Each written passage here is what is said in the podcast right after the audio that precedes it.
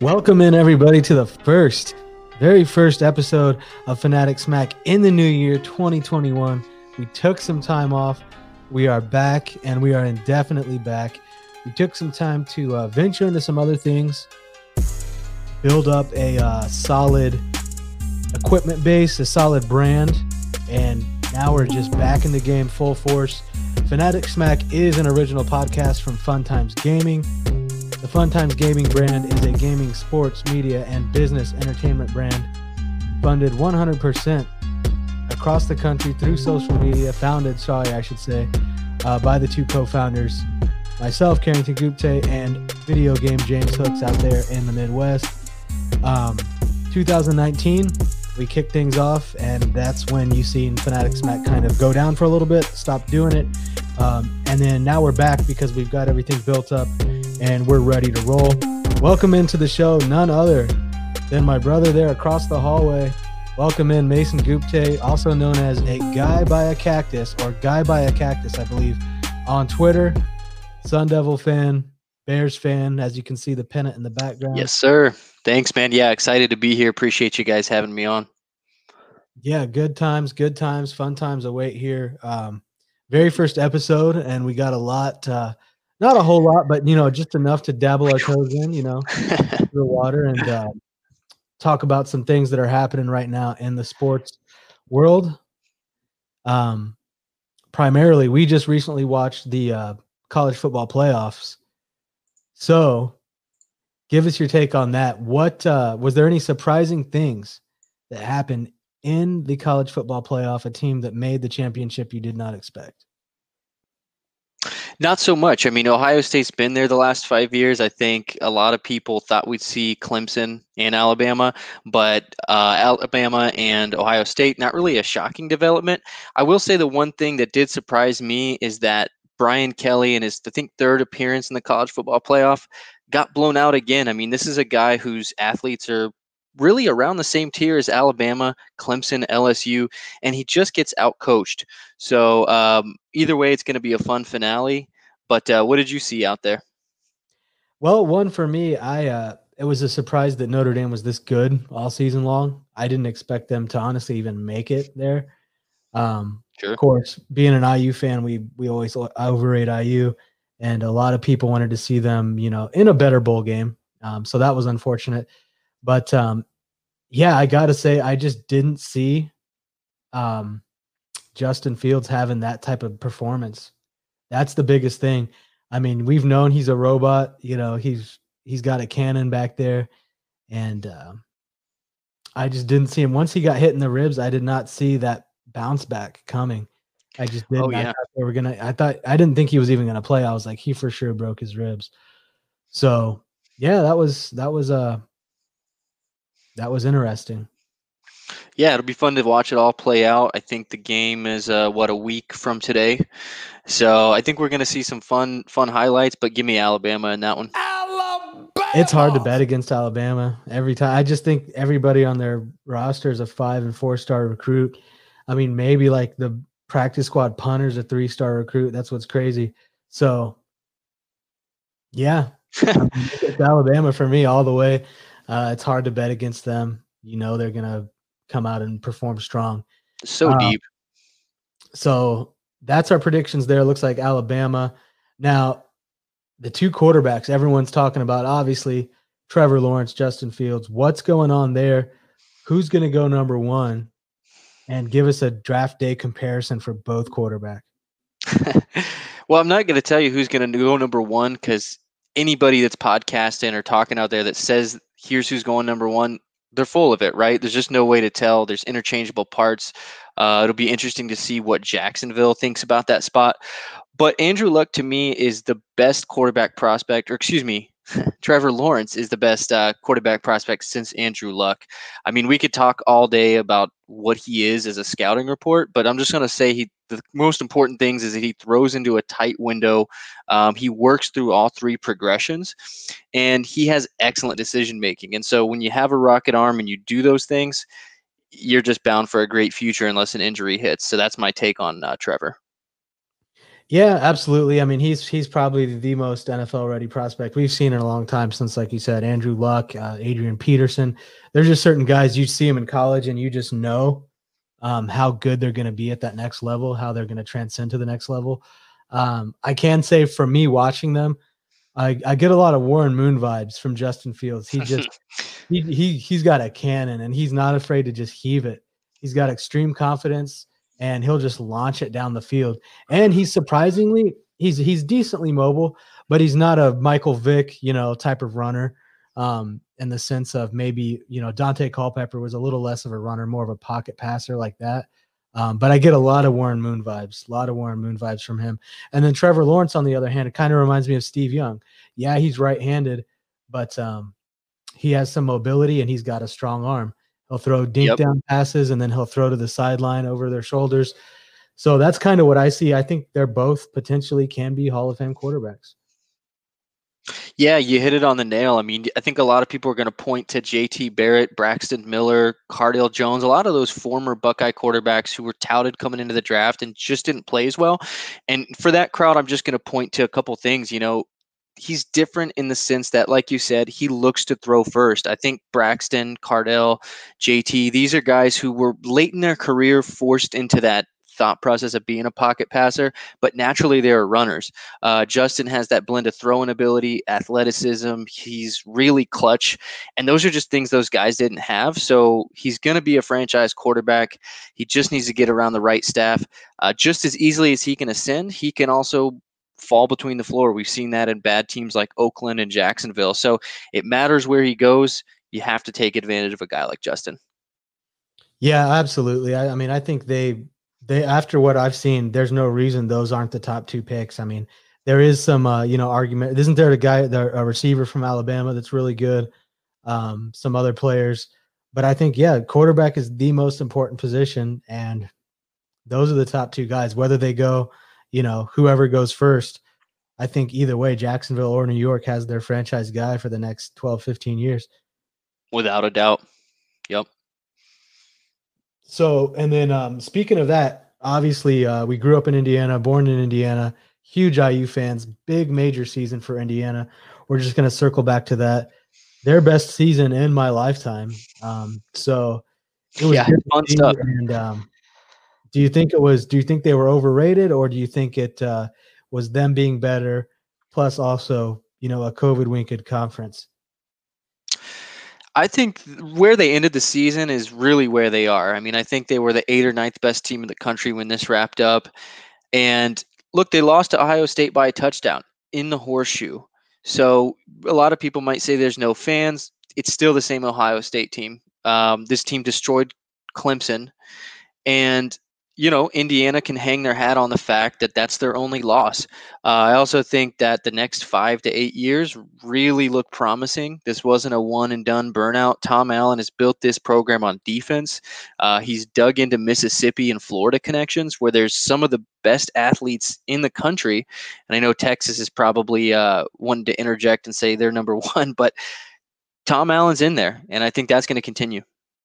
Yeah, absolutely. I I, I I'm on the fence there um, with uh, the season. Long term, though, I think they're absolutely headed in the right spot. Absolutely, I think they're going to keep pulling in better recruits um, from Indiana and from you know the Midwest. They'll start to get people from Michigan, Illinois, things like that that traditionally would have gone to Michigan or Illinois, Minnesota, uh, schools like that. Um, but I do. I think this season was somewhat of a fluke in a sense that uh, you know it was just teams were teams were beaten up. Nobody kind of knew what was going on. Penn State was horrible this year. Michigan State was horrible this year. So teams that are usually really good, um, it's going to be interesting to see how competitive the Big Ten is when everybody's back and has their head on their shoulders. Yeah, and I'm really excited to watch it all play out. I don't think Michigan State has a clear mode roadmap, excuse me, back to relevancy anytime soon in the Big Ten. I mean, their last three, four years reeked of mediocrity, and that's part of why Mark Dantonio stepped down. Um, so they're going to have to turn to somebody, but I think Penn State's going to be back, and uh, they're major players as well. So we'll see. College football. It's been a great season, despite everything that happened. It was chaotic, crazy. Some teams played again five games, 10, 6, 8. Uh, it was it was weird and it was crazy, but rightfully so. We're probably going to see Alabama crowned national champions yet again. Just curious on that. What's your final score prediction? You know we've both got the tide rolling, but what does that look like? Um, based on the fact that uh, Ohio State wasn't superior in shutting down Indiana, I think it's going to be a high scoring game. I think Mac uh, Mac Jones is going to light it up. I think Field is going to light it up. I think it's probably going to end up being probably, I'll say 35 28 Alabama. Yeah. Yeah, I like that. I mean, what we could say variations of, of 38 26, 38 27. Uh, but it's it's going to be a high scoring game. I think you hit it there and just matters. Uh, I guess Ohio State can't turn the ball over. That's the big thing. So, yeah, it's really going to come down to how much the uh, quarterbacks um, just believe in the heave. I mean, whoever heaves the most and just you know at the wrong time, that's going to be the costly thing. I mean, I feel like it's going to be a late third, late fourth quarter pick that's going to pretty much seal the game. And then it's going to go down to just some one of the better quarterbacks having the ball first when it's tied with just not enough time for the other team to score. Yep. Either way, I'm going to be sitting back, turning that game on, watching the pregame, hoping for a classic. So we'll see. Yeah, we should absolutely have one. So, and then one of the other most talked about positivities of the whole year was the fact the NBA was able to have a season, Woo. have a bubble, crown a champion, and then come back and start a new season all in 2020 without hardly any COVID testing positives to cancel games or shut the league down. We're back in the NBA, and some certain teams have started extremely hot, namely the Phoenix Suns, Orlando Magic, Philadelphia 76ers. Do these teams keep it up all season? Are all three of these teams playoff teams? Is one team a favorite out of those teams? Two of those are going to be playoff teams if you ask me as far as if you want to really write somebody in and pen and that's philadelphia and it's phoenix. I think when you look at winning streaks and hot starts the key is what are they built on? That's how you figure out if they're sustainable. Philadelphia they've looked disjointed at times. They've kind of fumbled a bit in terms of their uh, offensive chemistry. And same with the suns. Chris paul hasn't shot his best. Devin booker who's coming off one of the best years of his career isn't shooting his best but it's being done by defense. Uh, Monty Williams, Doc Rivers, two defensive minded guys who not only have their teams playing tough ball on every possession defensively, they've also assembled a really good defensive cast off the bench and guys that can score. So I think when you look at those two teams, they have the depth 10 man deep to play with you all night, even when starters are sitting. Those are things that say, hey, they're going to be around. The others, you know, Atlanta, Orlando, Cleveland, I just don't know how that's sustainable. You know, um, we're going to see how that looks, but I think there's no question they can score. I don't know. What are your thoughts on who's making the postseason out of those guys? I, I think uh, Phoenix. I think you're going to give me Phoenix at probably. Um, I'll say I'll say the sixth seed. Uh, I think they can get to five, but I think when it's all said and done, they kind of hit some speed bumps, and then one of the other more veteran teams uh, might creep ahead of them. So give me Phoenix probably climbing in at the sixth seed. Philadelphia, I think at this point, should Embiid stay healthy, he's extremely hungry right now and just mad, wants to prove a lot. And then you have championship experience Doc Rivers with a much better defensive team. Ben Simmons playing better defense. I think they finished probably fourth or fifth seed in the East. Um, Absolutely. Doc does a good job squeezing uh, everything out of them. So Boston has been disappointing, but I think yeah, Milwaukee I think gets it together. Um, Brooklyn is probably going to be there, and then I think Miami gets it together. So that's probably my top three in the East is going to be Brooklyn, Milwaukee, Miami, and then you're going to have Boston and Philadelphia kind of hanging right there. Yeah, yeah, I could see it playing out that way. I mean, seeding's just so tough uh, with injuries. Now we're talking there's a virus list. um, oh, it's crazy to see. Yeah, I couldn't tell you on seeding. I mean, I think for Philly or Phoenix, it's just so tough. Joel Embiid has injury history. Chris Paul has a, is an injury history. Those guys have to stay on the court. Um, but I think either way, we're going to see those hot starts be sustained because of the defense, because of the depth. Um, that just those other teams, Atlanta, Orlando, um, they don't have. So.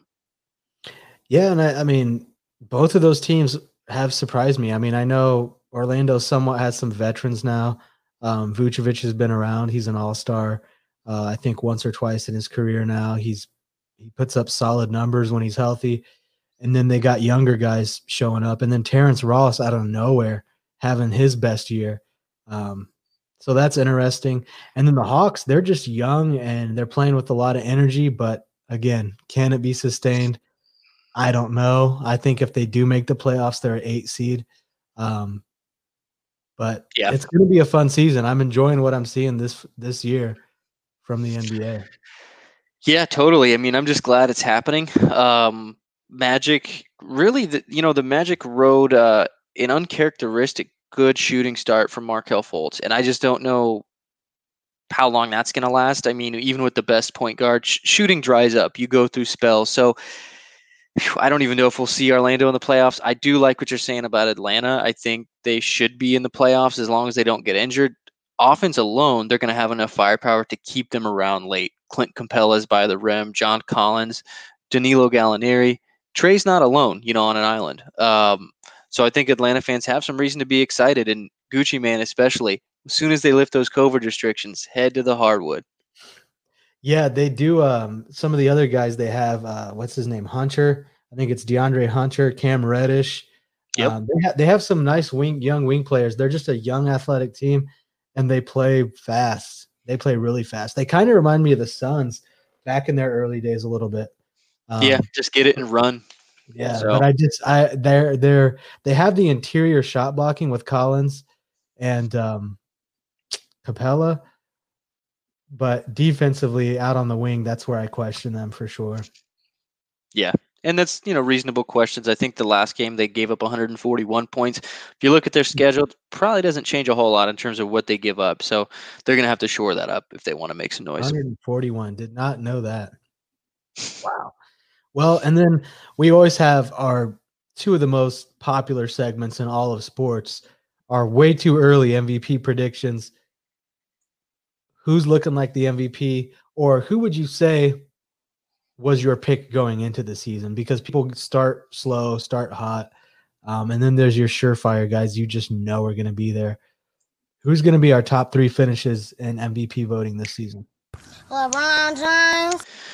I'm going to go in, in no particular order LeBron James, uh, Giannis Antetokounmpo, and Steph Curry as far as my MVP vote, I'm going to go with Steph. Curry he deep. doesn't have the help around that he used to have. He's going to shoulder the load more. Naturally, he's going to look for his shot more. And look, he's a great basketball player still. So with that heightened sense of aggressiveness, I just think that's going to show up on the stat sheet. The fans love Steph. He's a joy to watch. And as long as he's shooting the ball um, at a high volume, you really can't can't you know say hey he's not going to be in that convo. So i think that's my three uh, again in no particular order. Yeah i um i think um that's uh that, those are good picks. I like the steph curry pick. I'm on the fence about it because the warriors are just bad. So it's like how far are they going to go to get him enough consideration? If they make the playoffs you know maybe you know he could be in that top two but if they win in the first round and they make the playoffs, then like for sure, you know, if if he's right. a seven or a six seed and then they win. Um, but for me, I think um I think Giannis has already won two in a row. Um, and he's kind of shown he still can't really shoot this season. So I don't think they're going to give him yeah. I think he does finish top three just because of statistics. But I think ultimately it's going to be a two man race down the stretch between LeBron James and Luka Doncic. I think they're both going to catch fire, um, you know, 30% of the way into the season. And they're going to start dropping triple doubles, hitting game winners. And it's going to be like, you know, changing of the guard, the, the old legend versus the newcome legend. And uh, yeah, that's my, and then my fourth pick, odd man out, kind of right there with Curry is Trae Young. I think Trae Young is going to be yep. in this conversation there. Because he's basically, you know, in a Steph Curry position right now, but might even have a better team. He's just not as good as Steph Curry yet. So, yeah, are, that's what I'm leaning towards. I think the the issue with Luka and the, he's going to run into this all year is that is the team good enough? I mean, are the Dallas Mavericks going to be relevant enough for people to think of him when that ballot comes across their way? Uh, Steph and the Warriors are 500 right now. I, I think Steve Kerr might be able to turn that around. I worry about Dallas. They're two and four. Uh, Luka's had some health injuries, or not some health injuries, some health issues. I think the last couple days, but even before that, they were under 500. So it just comes one of those things. Is not really is Luka playing at an MVP caliber because I think he can even this early. It just is going to come down to is there enough attention on him? Is the spotlight too dim? So that'll be something to watch play out. I think. Yeah, they absolutely have to make the playoffs for him to uh to be in that race. Obviously, there's no Porzingis there, but you just you got to expect more from guys like Tim Hardaway Jr., Trey Burke, guys. These guys are guys who have been in the league long enough. You know they have offensive power in them, but they're so inconsistent, and they just can't be. They have to be better for him to. And then Willie Cauley Stein's got to figure out how to score and shoot a little better. He's a great rim protector, but he's the only big guy down there right now that's really a true big guy. Um, they do have Boban, you know, um, but he plays in small spurts, so it's just I don't I don't think it's enough to really get them a win or get them out of the first round if they make it. Yeah, I, again, that supporting cast is just really suspect. So uh, unless there's some really quick developments by Cauley Stein, Boban, uh, somebody just goes absolute nuts and catches fire, it's going to be tough to, to really pin him in. Next up, we have our first time All Star segment. Players who will make their first All Star game this season. Give me one from each conference one West, one East. It's a stacked season, as we know. Lots of big name Hollywood super brand megastars that are just going to be in the All Star game year after year until they're done. But every year there seems to be one or two new guys that squeak in and I feel like that's the case this year. So who do we got? Eastern Conference, I, I've got Caris LeVert. I mean, he averaged 18 points a game last year in the regular season. He got in the bubble and he was sensational, you know, taking them down or even to the last wire in a game um, that almost had Brooklyn uh, moving on, you know, heading into the postseason. So I think he's just going to continue to get better. He's surrounded by not really, or not only great players, but a great staff that's just just removed from this league. So I think that experience is going to be really key. And then the other side of the conference, um, out in the West, I'm going to go Shai Gilgeous-Alexander. I think he, he really comes off to me as somebody who's not just a talented guy, but a really smart player. And something tells me he leaned on Chris Paul in those years in Oklahoma. He leaned on Dennis Schroeder. And those are quality basketball players. So you take Gilgeous's talent. Um, you know, if he really, really puts his head down, there's no reason he can't be right in the mix. Absolutely. I mean, he's a he's a very talented player. I think for me, um, the issue is for me in the West is the guards are just so stacked. I mean, you have yeah. De'Aaron Fox putting up 21 a game, and he's not even going to get any consideration. You got Damon Steph, uh, you got Chris Paul. Um, it's tough, and I mean, it's uh, a war zone. Yeah. So, but my my First time All Star. I think he was snubbed last year. Both of these picks actually from the West. I'm gonna go Jamal Murray. I think Jamal Murray um, finally steps up consistently all year long and is that second superstar for Jokic, and that they, um, you know, they take this Denver team to the next level. I think Denver um, absolutely makes the West Finals this year. Um, they have started slow. They have started slow, but I think they get it together. I think Jamal Murray makes the All Star game. And then out east, I think Jaylen Brown finally gets in there. Um, he's been the best player on the Celtics all season long. Tatum Hurley hasn't been. He's hit some game winners, but they've been sketchy, bad shots. Um, and I just think right now, Jaylen's the more mature player of the two. He plays better defense and he attacks the rim more aggressively as opposed to taking the step back, fade away, triple teamed, hand in the face shots that Tatum takes. So yeah, give me Jaylen Brown from the East, Jamal Murray from the West. I think everybody else is a staple that we saw from last year.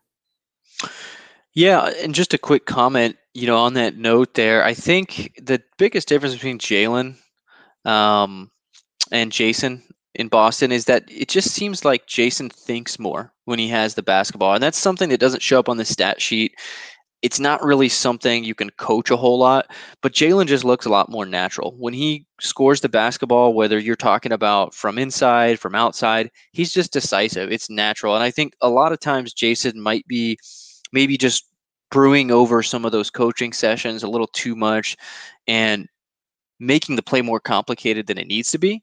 Uh, but at the same time, Jaylen's also more athletic, so maybe he has to do that. So just something that I've noticed and definitely something to watch moving forward in Boston. Absolutely, yeah. And then of course Kemba Walker's still out. Um, need some more consistent play from Jeff Teague, and then Peyton Pritchard's been amazing. Um, as oh, a yeah. and I can say he's been. He reminds me of a young Jason Williams right now. I don't think he's going to get the play time, you know, to develop into that in his first year or two. Um, but by season three, I expect him to potentially even be the starting point guard in Boston in his third year. Um, I don't know how much longer Kemba Walker will be there. I think he'll finish the contract and probably go elsewhere.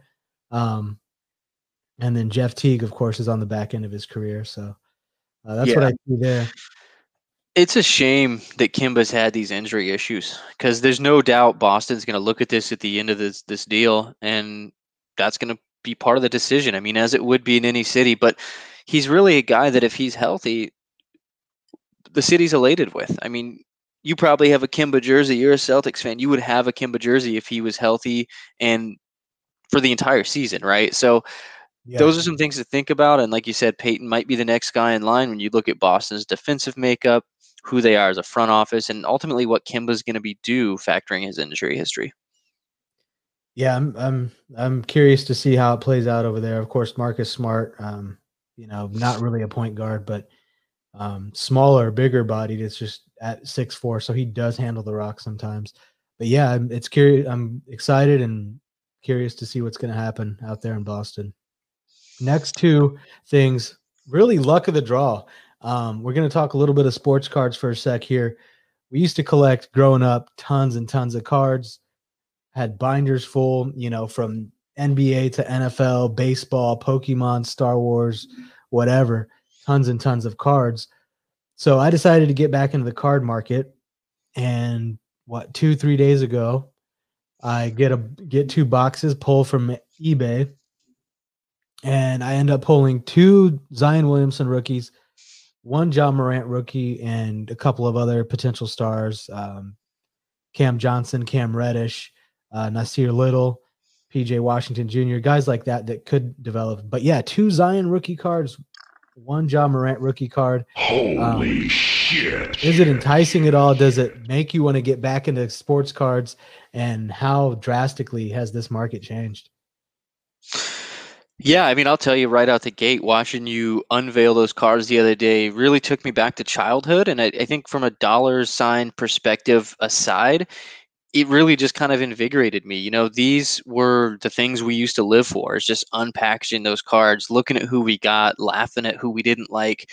But you had some amazing luck on that first draw. I mean, you definitely want to see that continue we like you said we had both had a, a big share of cards i mean i collected yu-gi-oh you mentioned star wars um, a lot of nfl and nba this of course the story i told the other day to to uh, my brother and a couple people where eight years old i put a uh, peyton manning rookie card in my pocket took it to my friend's house came back it was bent. No, you know the God, rest from there but no, you could no, go down the list um, i think i even had a, a blue eyes white dragon at some point didn't know what that meant and now on google you see that going from anywhere from two to ten thousand depending on the edition so um it's yeah it's a hit you know i'm ready to get back into it i'm excited now there's some more meaning to it besides just the fun but uh talk to us a little bit about those the, the cards you got the zion uh the morant what editions are those? Who are the makers? And what are you looking forward to whether it's you know sit or sell?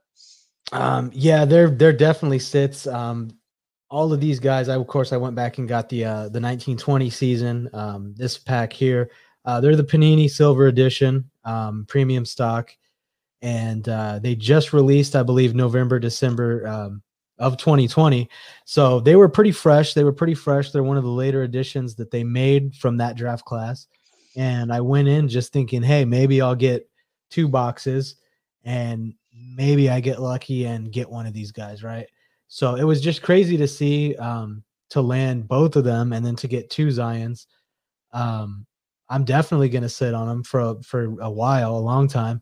Um, you know, should one of these guys win championships, All Star games, game winners, something crazy? I mean, we've seen the value. I mean, as as of right now, when I opened the Zion card and looked, it was already going from a thousand to two thousand dollars. This is the second year, right? You know, just playing a handful of games. Um, but I can say, you know, it's just when he's healthy and he's on the court, it's he he's a problem. He's a whole problem. I'm sure you saw he uh, became the second fastest player to score um, a certain amount of points. I forget how much it was, or the first um, through a certain amount of games. But it's him and Allen Iverson. Like no Jordan, no Kobe, no LeBron. Like the most points scored in their first X amount of games was Zion and AI. And to me, that's crazy because those AI was one of the greatest scorers of all time, like ever. Allen Iverson. Yeah, I think wow. he's the first guy in a long time, yep. whether we're talking about sports cards or him on the court, where I really just don't tend to compare him to anybody. I watch him play the game, and he has his own brand of basketball. It's kind of like mm-hmm. what I refer to as bully ball. There just hasn't been anybody like that. Um, you could talk about LeBron, how strong he was in Miami, how strong he got it just wasn't the same. I mean, we've seen Zion on the court. You would agree, right? It's just one of one.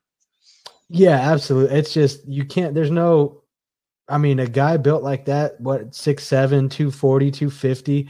Uh, he jumps through the roof. He can, you know, shoot the three ball from deep inconsistently, you know, right now, but he he can literally pull up from deep. He'll jump from the free throw line, block your shot into the 15th row. Like he's he's a true phenomenon. He's a true basketball phenomenon and it does go down to um, you know to his health. Can he stay healthy, carrying you know that much body mass and muscle, and and playing at a high level like that? And then his shooting. Can he become a a great three point shooter? Because that's what the league is today. We know the better three point shooting teams. You just score more points, and that's how you win the game. So it's pretty common sense, right?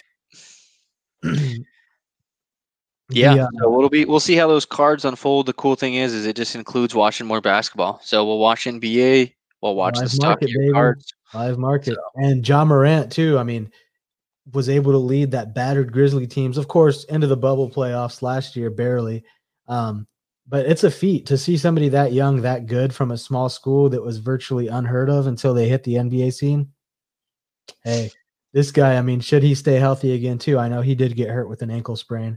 Um, but this is again generational talent. You're talking, you know, Iverson Curry type of player. Should he continue to go down the path that he is?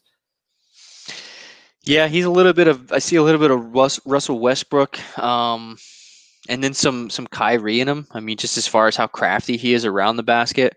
So it's going to be cool to watch him continue to develop. Unfortunately, it's in Memphis. I hate the Grizzlies being a Suns fan, but uh, nonetheless, dude's a baller and it really a gift on the court.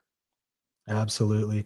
Uh, moving in next, we have the all new exclusive Xbox Series X, which, by the way, mine should be here tomorrow if my if my tracking numbers are right and the driver doesn't stop somewhere.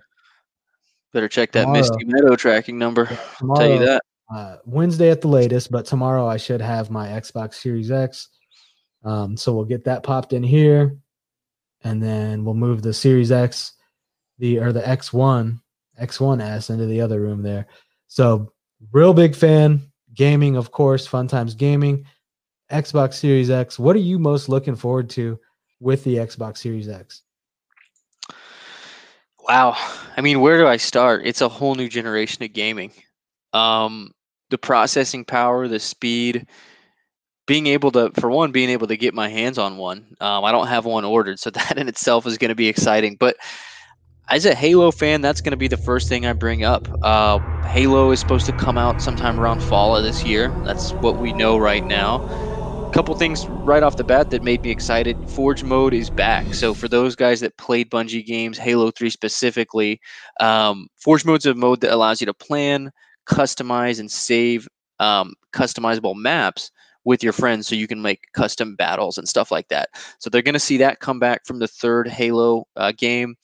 The other thing that I like is that I'm hearing a lot about this being a platform of the next decade, or at least that's what Halo Infinite studio head Chris Lee wants us to think.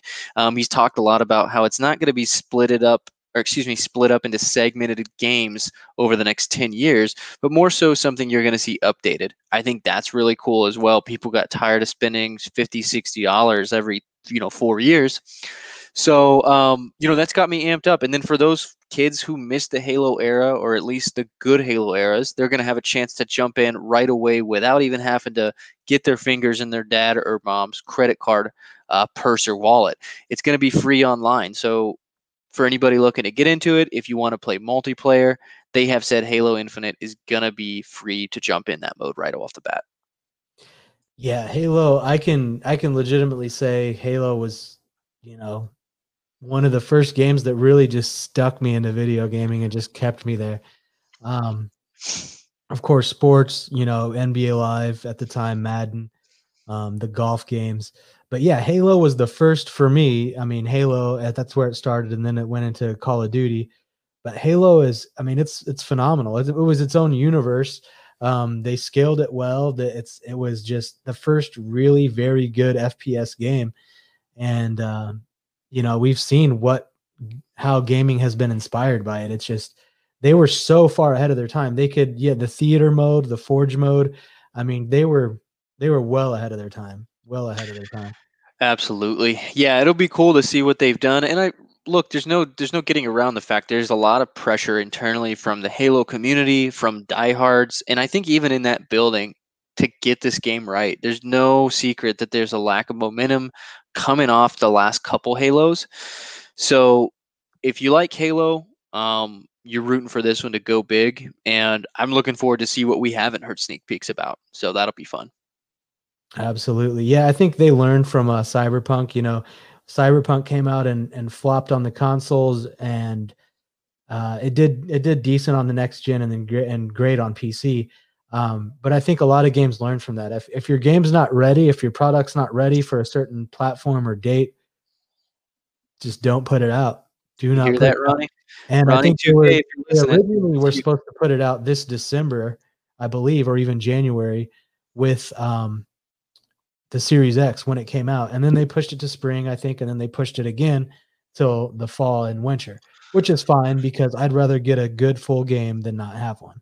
Like my plan is as soon as the Series X comes in, I'm going to be on Red Dead Redemption 2. Like that game is beautiful. That game's a masterpiece. Yeah, no, you're right. And, and it's going to be, we talk about it being a movie already, but whole new level. I think the excitement there speaks for itself. Absolutely. And then while we're in this cinematic universe state of mind, let's dabble right on into Disney Plus, who single handedly breathed life back into the Star Wars franchise and uh, really kept George Lucas, you know, happy and uh, positive about where the franchise is headed after some rather floppy films. As soon as Disney took over, I feel like they kind of went downhill, and then Disney Plus came back, and here's where we are now. So let's start with, of course, The Mandalorian, which brought it all back. What did this series do for Star Wars, and Disney Plus? Well, I think the more I talk to people who love Star Wars, I hear a lot of the same of, of what I've thought myself watching this. You know, The Mandalorian did a great job of tying together the future of Star Wars with Disney and also giving you that feel of originality. Those things were lacking in the movies. You know, originalists will tell you that. I think even people that are newer to Star Wars may admit that these newer Disney movies they were great from a aesthetic point of view. The acting was great, the production was fantastic, but you just kind of missed that original feel of what Star Wars was and why it was important to you. And that's about the characters as, as it is the, storylines, right? But in The Mandalorian, they really did a good job again of showing us, hey, here's what tomorrow looks like with Star Wars, and here's the importance of it by bringing in characters that matter to you or showing you characters who are related uh, to original character series. So I think we're going to see more of that to come. And really, as Obi Wan Kenobi drops, um, as Star Wars: The Bad Batch, Lando, uh, Ahsoka, all that stuff pops out, I don't think we're going to see a drop off in terms of those two components. But what are your thoughts there? I'm just one. I'm I'm excited that Star Wars is back. Was one of the biggest Star Wars nerds ever growing up Of course, we mentioned the cars, the uh, the cards we collected, the Legos, the films, the games on computer, GameCube, all this stuff we used to play. Um, yeah, it, it, absolutely the way they brought the past, the way way past. I mean, first generation, like Luke Skywalker comes back into the Mandalorian. They they tied everything together. First generation, second generation, and now third generation Star Wars, all together in one on arguably the one of the most best platforms right now with Disney Plus in terms of originality. Um, I think it's amazing. I'm I'm excited. I'm ready to see how Jon Favreau and this Disney team works with George Lucas to continue to expand on the galaxy far, far away because it is a magical, magical place. Yeah, and it's just funny note there actually. Am I the only one that thinks that Jon Favreau's voice uh, when he has the Mando helmet on is just identical to the five gum commercial that came out in like 2006. I don't know if they're still running with that voice, but you remember 06, 07, five gum commercials, that whisper at the end, that voice. I swear that's the Mandalorian. Just uh, before he got to Tatooine, he was marketing gum, and that's what they don't tell you. So yeah, I, I don't I don't quite remember that. Um, I do remember the five gum commercials, specifically the one where they drop that dude in the vents and like the fan blows him up. Um, but yeah, other than that, no idea. Um, and then circling back last, we had, uh, you know, there's a lot of states now that are legal for sports betting.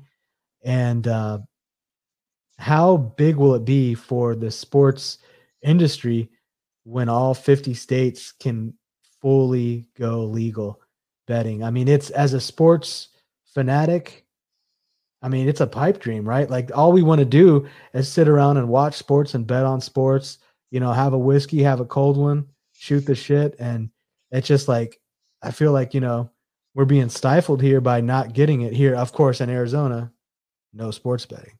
So tell us about some of that and the success and the negligence you've done in, uh, in, in sports betting.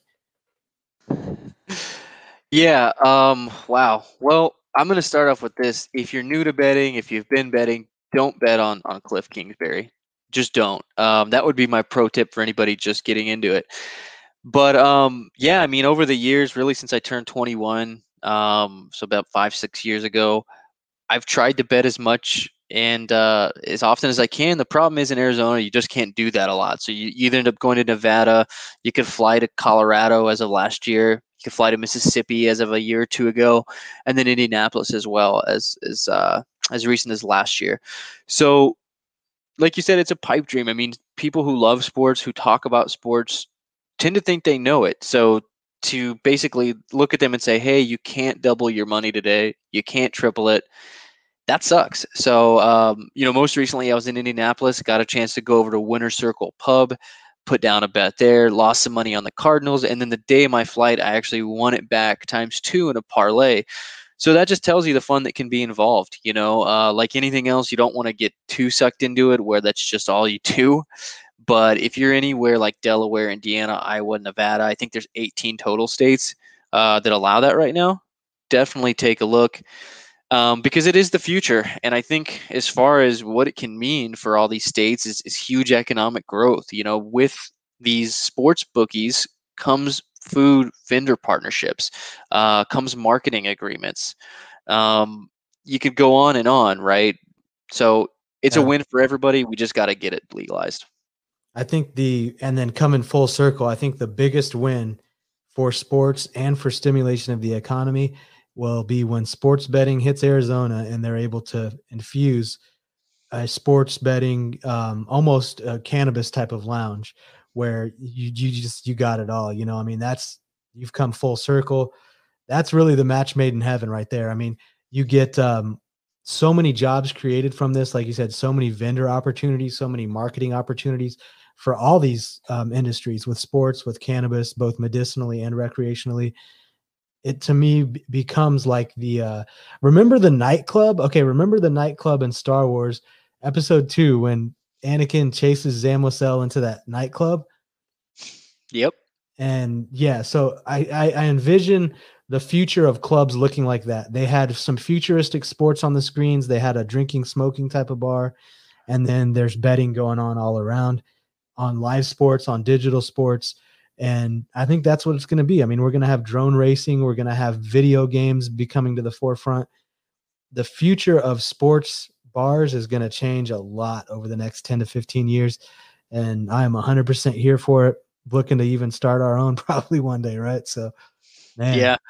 It's it's going to be fun, man. I mean, when you can do it all and really as the owner, I think they're thinking, wow, you, you, get the guy to bet. If he loses, he drowns his sorrows in a fucking joint, and then he's right back at the bookie because he just numbed his pain. So, from a business standpoint, there's a lot of money to be made in that space. Yeah. Um, and uh, we're just gonna have to, you know, you hate to say this, but we're just gonna have to vote and wait on some guys in suits at the top. I mean, that's the government. So, as always, as always. Yeah. Well, hey, it's been a great. Uh, been a great Monday night pod here on Fanatic Smack, an original Fun Times Gaming podcast, our first one of 2020.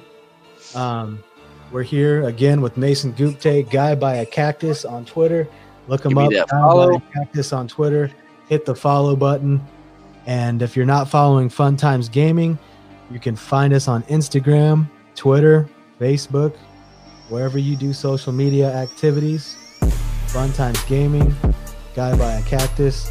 This is Fanatic Smack, and I'm your host, Carrington Gupte. Thanks for joining us tonight. We will see you on the next episode.